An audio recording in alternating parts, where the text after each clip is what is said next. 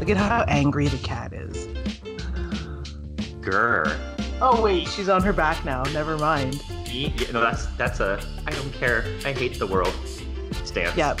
Yeah, she's like, well, the other night I let her out, and like, you know, 2 hours later, she usually like knocks on the back door, or like on the front door, and she wasn't knocking, she wasn't anywhere. I called her, she didn't come. There's like a skunk smell in the air, and I'm like, girl, you get it. I don't know what to do for you. Apparently bathing in tomatoes. She is not a cat that likes to be wet. Do you have a tomato vineyard in the backyard where you can just harvest and juice and just lather her in? Of course. All Canadians do. We have tomato vineyards. We do. Yeah. I'm just far enough south that I am able to produce that many tomatoes. But no, she's not. She would not be into it. I would like lose blood in large volumes if that were the case. But here's the thing. My brother-in-law came home, like he's on night shift, and he came home at like 6 a.m. Mm-hmm. And she was outside. It was pouring rain, and she was out on the front porch scowling. He says, do you think she was like singing in her head Come Clean by Hilary Duff? Because every time it rains, that's what I'm singing. Every time it rains, that's what I sing too. I think that's like a common thing for our age group. It's just very like, it's ingrained in us. Let I wonder the rain fall down and make my dreams. Let it wash away my sanity. Speaking of Hilary Duff, I have to say I'm a little mad that RuPaul's Drag Race has never had her on as a lip sync song. Yep. Maybe they can't get the rights. It's Hilary Duff. Like, what kind of rights do you need to, you know, she's not doing much these days. She's in Younger. I know she's in Younger. Yeah. I've been watching that show. And it's made me love her more. Same with her husband's Instagram. Oh, who's she married to again? A hockey player? Divorced.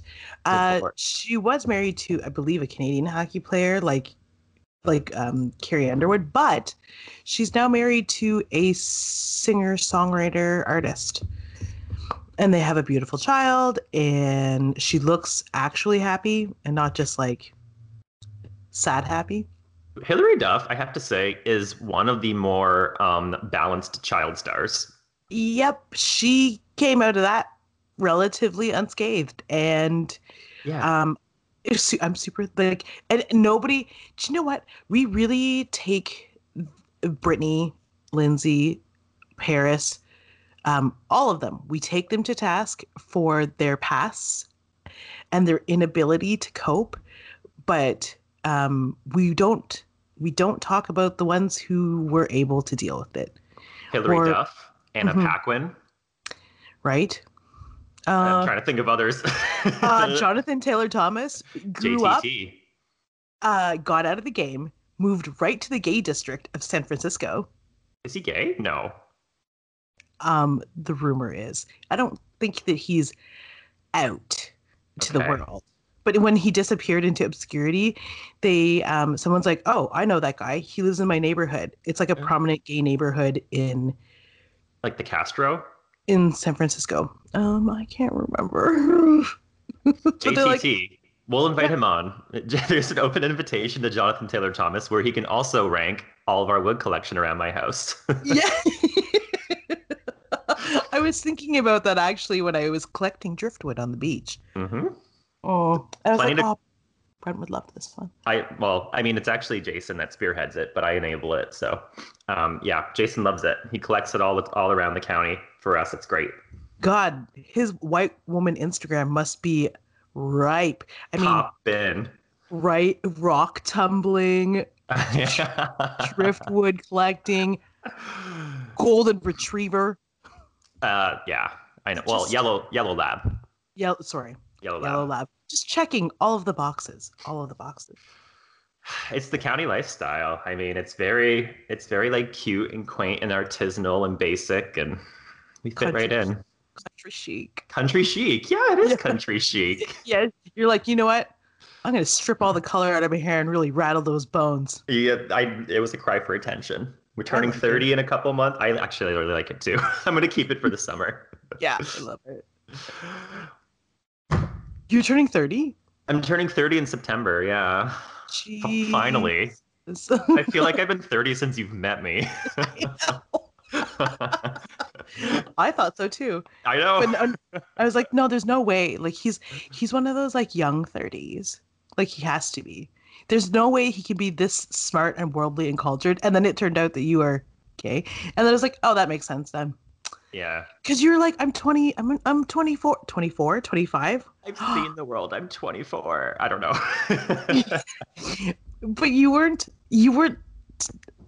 like that though. You weren't like, I've seen the world. You were just like you and smart and you did stuff and you're a scientist, et cetera, et cetera. Like everybody else around you was a scientist too, but they weren't. Thank you. Mm-hmm. Thank you. I mean, the older I get, we're filming. Oh, hello. I was talking about me, which is part of the podcast. Oh. Well, he's technically part of you. Well, not physically, but hey, we're not cutting that out. Okay, that's fine. Anyways, okay. See if skulls on his shirt. Those skulls? Pineapples. Oh, pineapples. Pineapple print. So basic. I love it. Welcome to the Full Volume Podcast. I took your line. Steal my gig. Continue. I am your co-host, Harvey Brent, joined by the effervescent G.I. Joe Lee. And we're here today to bring you episode 2 of Marvel's Loki. Yes. Oh my God. Well, I mean, Disney Plus and Marvel brought the fire first, but yes, we're going to talk about that fire second. We're bringing the embers. We're just fanning them flames. It was so good. So good. Let's do our usual, like, 3 things we love about, but we'll do a recap first, which is what we had started doing last episode when we talked about episode 1, but we got so excited. Yeah. Last week was a bit of a mess. Excite fest. In the best way. Okay. So let us recap Loki. Okay, so Loki is now at the TVA. He is going to be helping Agent Mobius, M. Mobius, with the grand search for the Loki variants, because apparently Loki variants are bad for the timeline, the sacred timeline, we should say. Okay, so sacred to whom? Gets to that later, maybe, if we remember. There's just a lot to unpack. Oh, there's so much stuff in this episode, and oh God, I loved Falcon and the Winter Soldier, but I love Loki. My goodness. Yeah. Oh, it's so much better. Like it's not a chore to watch. It is a treat, and it's rewatchable. Totally. Okay, so long story short-ish, Loki figures out, based on the kablooey bubblegum evidence that Mobius has collected, that the variant is hiding in apocalypse events on the timeline because variant energy can't or isn't being traced in those apocalypse events. So he is looking through the folders of all these events, and he notices that there's no variant energy. It says 0 variance energy. He's like, that would be smart of me to hide in those places. Also, the bubblegum comes from the year 2050? 20, yeah, 2050. The year 2050. In Alabama. Ooh. Yeah. So they figure out there is an apocalypse event caused by humans, because we're assholes, that the variant Loki has been hiding in to hide from them. There's a lot of stuff in between that I'm cutting to the chase for, so we'll get to it. Don't worry. But yeah, they Mobius, Loki, and the team, the current existing team that hasn't been destroyed, heads to the year 2050. Well, they test the theory in Pompeii, and then they figure out, okay, the theory is correct. So they head to 2050. Lo and behold, all kinds of weird shit's happening. The Earth is pretty much ending. Yeah, it's sad and dismal. And the only thing left is like a Costco-style Best Buy. Woohoo! Capitalism. Yeah. Yeah, or like a Walmart. The uniforms are blue, which is scary. And you know what? At the end of our Earth, Walmart will be like cockroaches. It's not unsponsored. Mm-hmm. Unsponsored. And that is where they find Loki finds our variant. Variant is introduced as a woman. Yeah. Potentially. In the credits, the French credits, she's credited. I thought it was Spanish. Spanish. Spanish, yeah. She's credited as Sylvie, who is actually Enchantress, but all signs point to she's the female version of Loki, leading the way, sort of paving the path into the fan theories / theories since before WandaVision that. They're going to be chasing all kinds of variants from within the comic books. Cool. Let's discuss. Well, and that's like the last shot too, where female Loki / likely Enchantress sets off all of these TVA. What was it like? It wasn't bombs. It was like. Yeah, they're like converted time. The TVA had been using them to erase. The next, like the timeline branches. Yeah. But there's something in them. She created like a circuit. Yeah. Yeah. Yeah. And then what that did is it's, it pans back to the TVA and we get all these like branch timelines. Drama. Mm-hmm, drama. Mm-hmm. Rama. Drama llamas for your mama. Also suggesting that Loki is definitely going to be ground zero for Doctor Strange Multiverse of Madness. Which we already like kind of knew. Like that was kind of like hinted at, but now we're getting that. And I love it.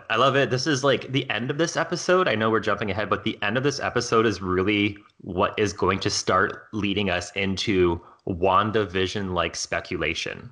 Because now we have all these possibilities. We're like, oh, they could bring so-and-so from this timeline and so-and-so from that timeline. And this is now the we're almost like at the point now in the comic books where the comics they're always jumping between timelines and, bringing characters back from different timelines to suit their narrative needs. The MCU has made it there. We're here. We can do whatever and make messy decisions and correct for them later. Messy. Yeah, sorry, she's choking. But I'm okay now. Okay. So yeah, the idea you brought up the whole thing about messy timelines. The idea is that if they don't like it, they being who controls the TVA, the Time Lords? No, that's Doctor Who. Yeah. Timekeepers? Yeah, Kang.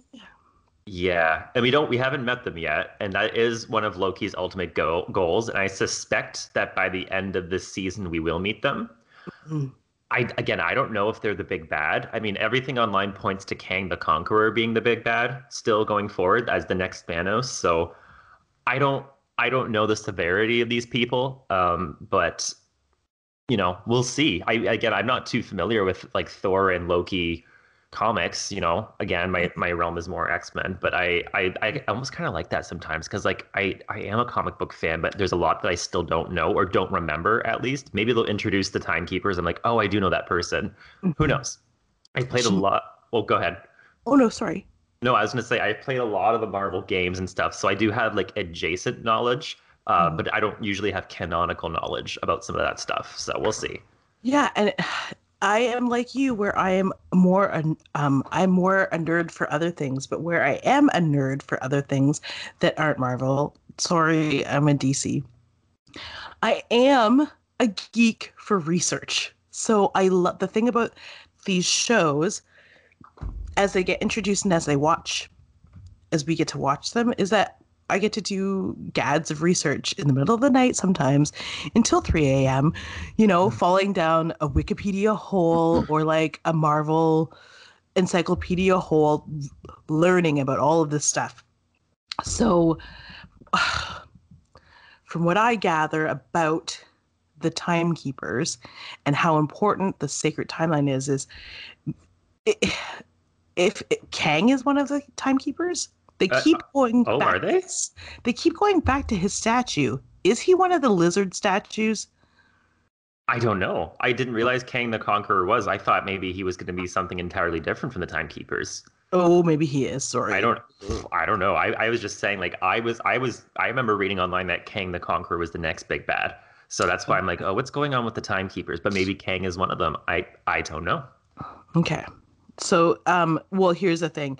Okay, this segues into what I think would be really cool, and it sounds like is happening, is that the whole idea of a sacred timeline is part of the big bad.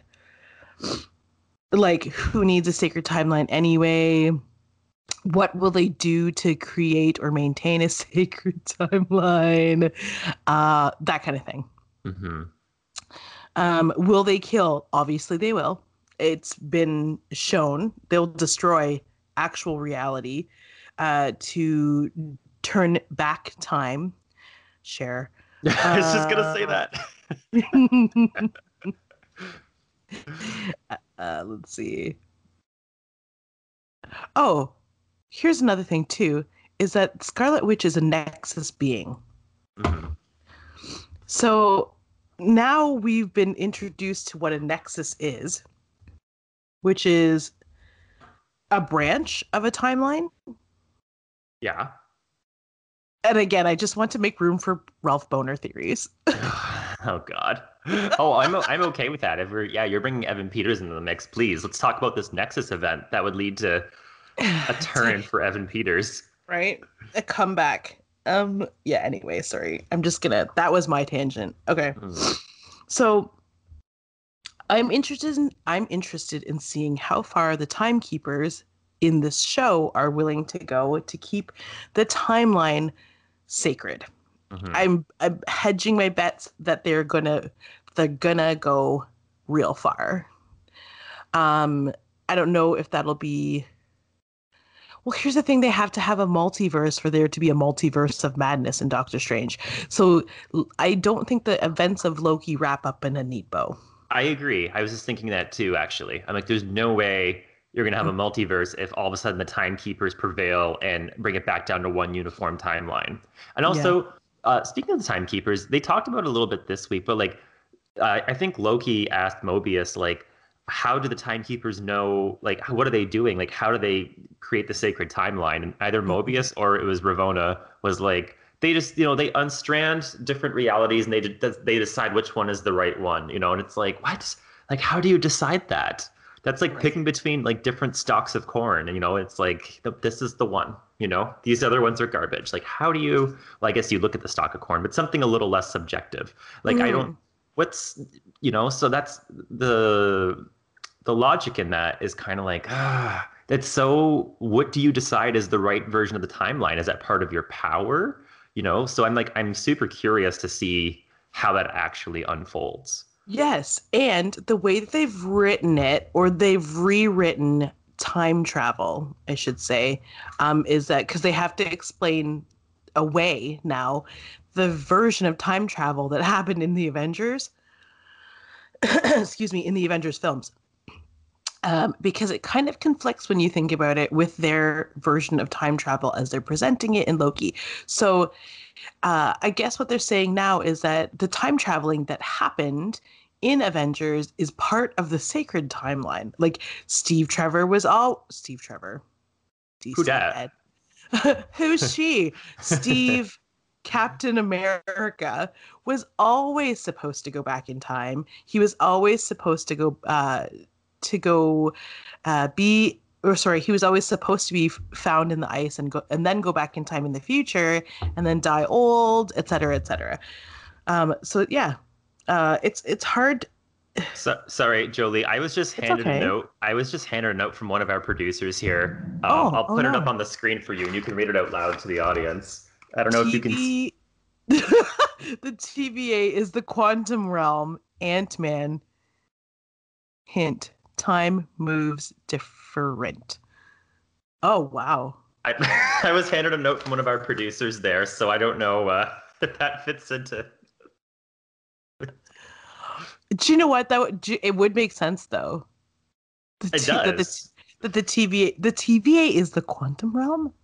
Maybe. I'm gonna have to look into that. Let's sit on that. Let's. Happy Pride.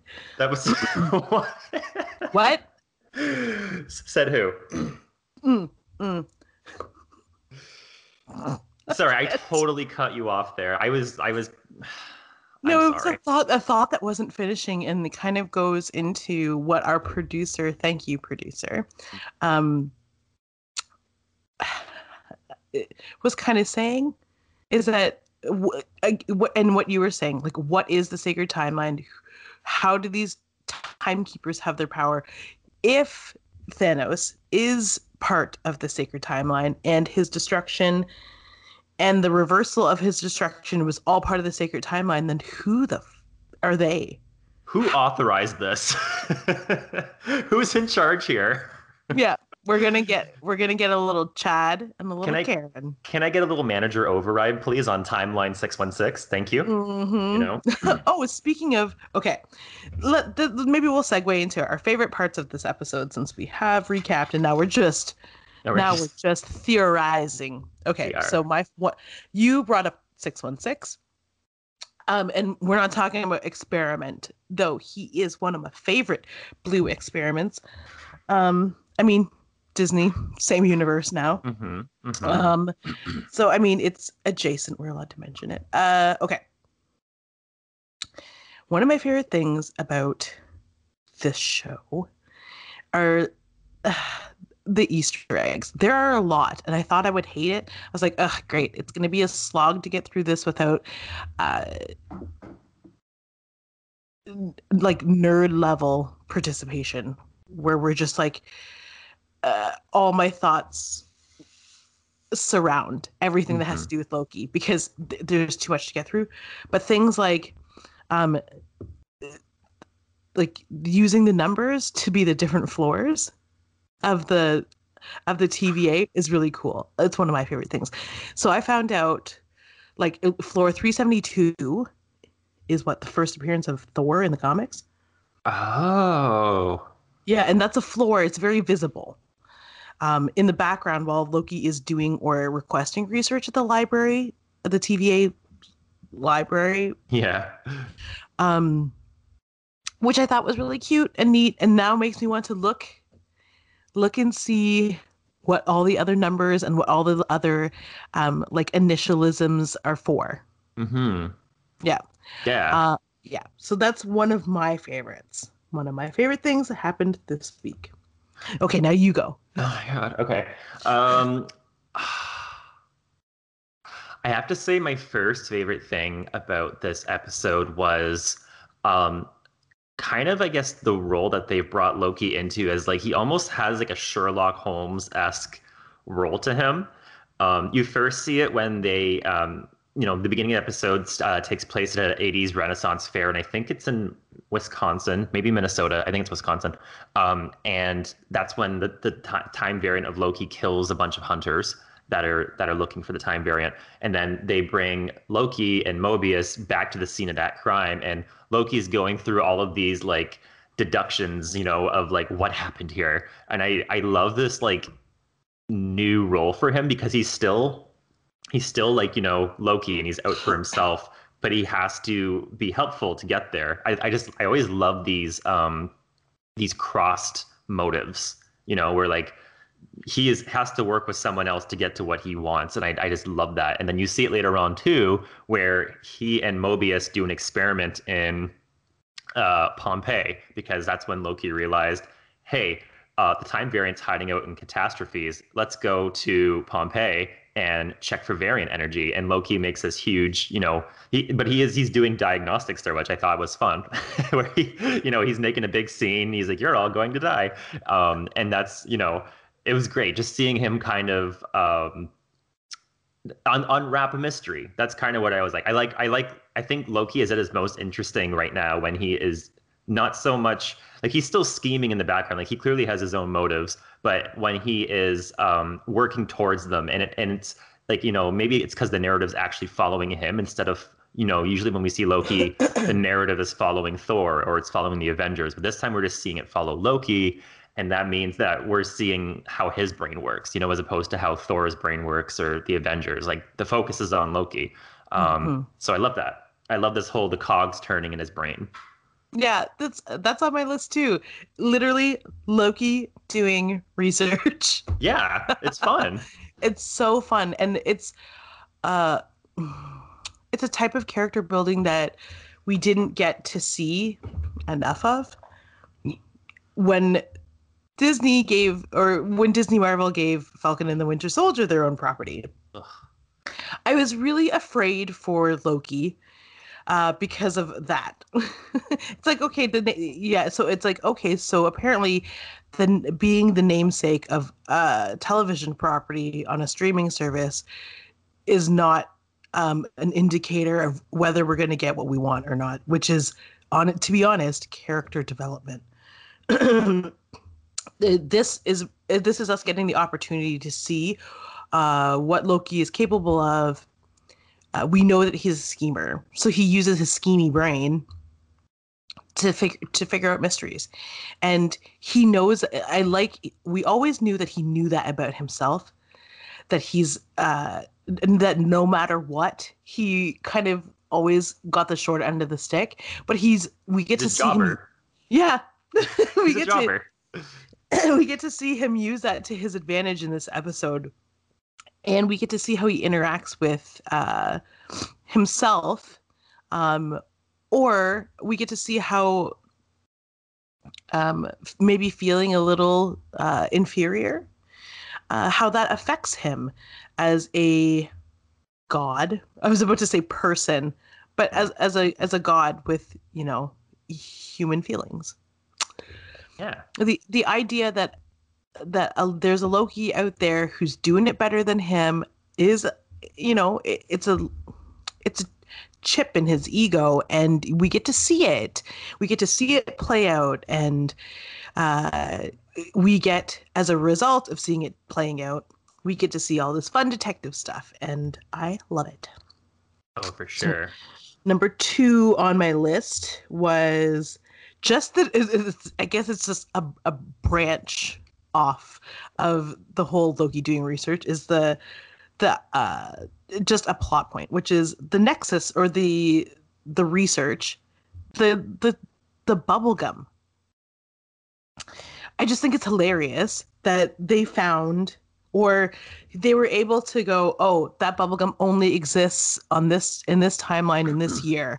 So it must be where the variant is. So that's one of my favorite things. And apparently there's like an Easter egg with the kablooey, which I mentioned last. You did, yeah. Last week. That's cool and fine. Speaking of products, is it Josta Cola that they are drinking in the cafeteria is actually a discontinued cola from the 90s. Oh, cool. Yeah, that used to be advertised in the comics. So that's hilarious. Anyway. That's great. Yeah. That cola is going to make a comeback or be only sold at Disney parks. Who knows? Or can you imagine if somebody's sitting on a bottle of it right now and puts it on eBay? We should look later. Part of our research. Yes. Part of our research. 2 a.m. Here I come. My number 2 is really quick. I just loved how Mobius was, or it might have been Mobius, but the TVA was recapping the different types of time variant Lokis that they have pruned from the timeline. There was like a He-Man Loki and an Olympian Loki. I thought that was great.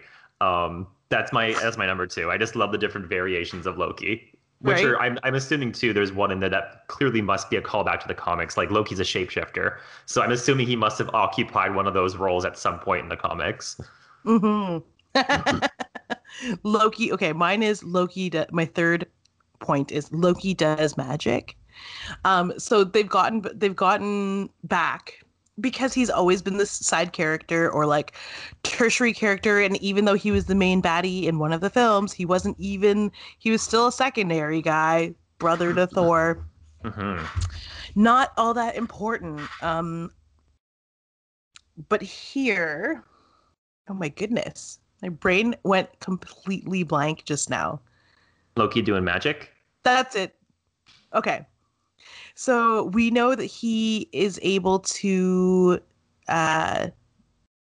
jump. His soul is able to jump bodies, and that's how we get a Lady Loki.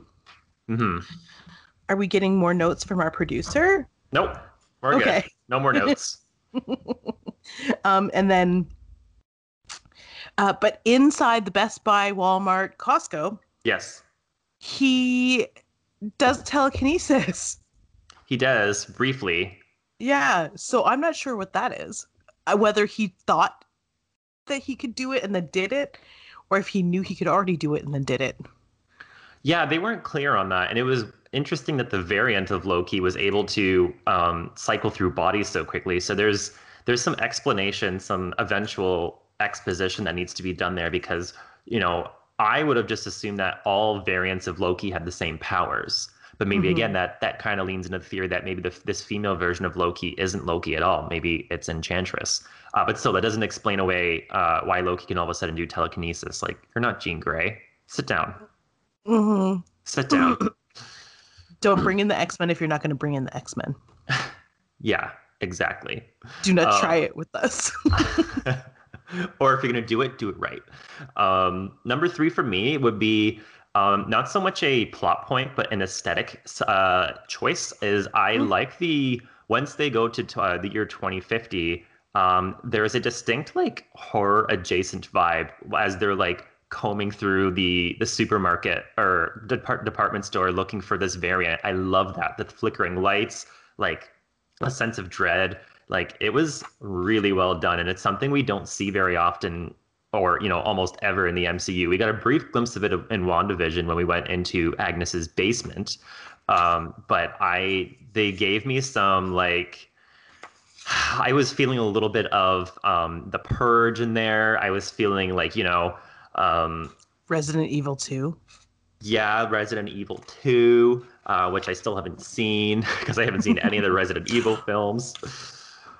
But What? I was going to say, I was thinking more of the video games, but...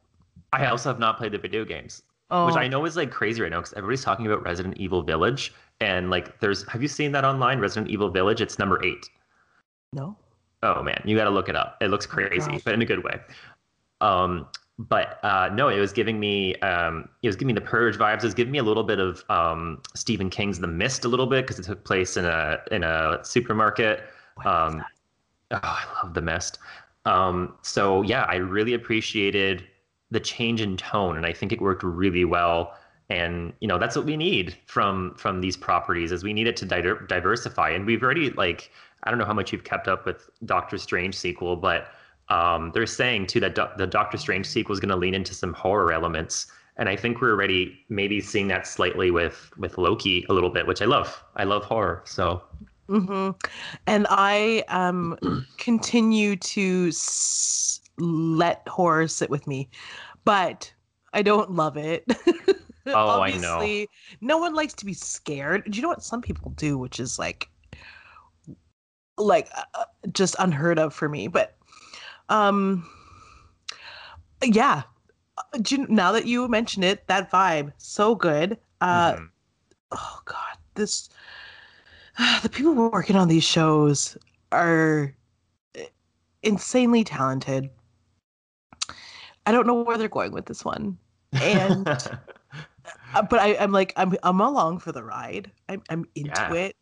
Well, you're gonna have to be, because at the end of the episode, Loki follows the time variant into a portal, so you are along for the ride. Oh, I can't wait for one. Can't wait for Wednesday. Yeah. And, you know, Mobius, despite him warning him not to, he does it anyway. Despite so maybe himself. Yes. Yeah.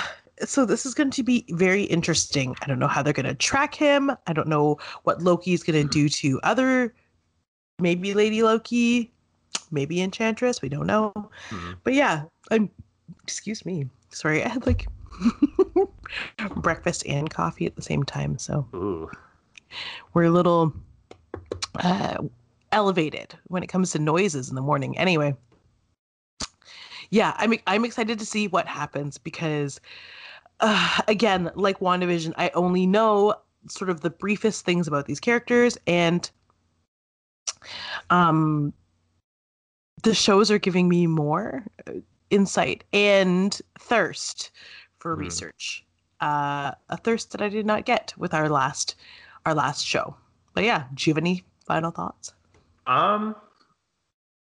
I mean, no, I think I covered it both at the beginning and now, but I'm interested. Again, this is the point now because we've set off all these different Nexus events, these different timelines. This is the point where we're, going forward. I'm sure after we watch the next episode, we're really going to have a lot of questions and theories about what's going to happen because now we've opened that door. We've opened Pandora's box to all these different possibilities. So I'm excited for what we're going to talk about next week because I'm sure we're going to start seeing the rules of the game that Marvel's laid out and now how that can apply to different properties and upcoming, movies and different Marvel shows. So it's going to be cool.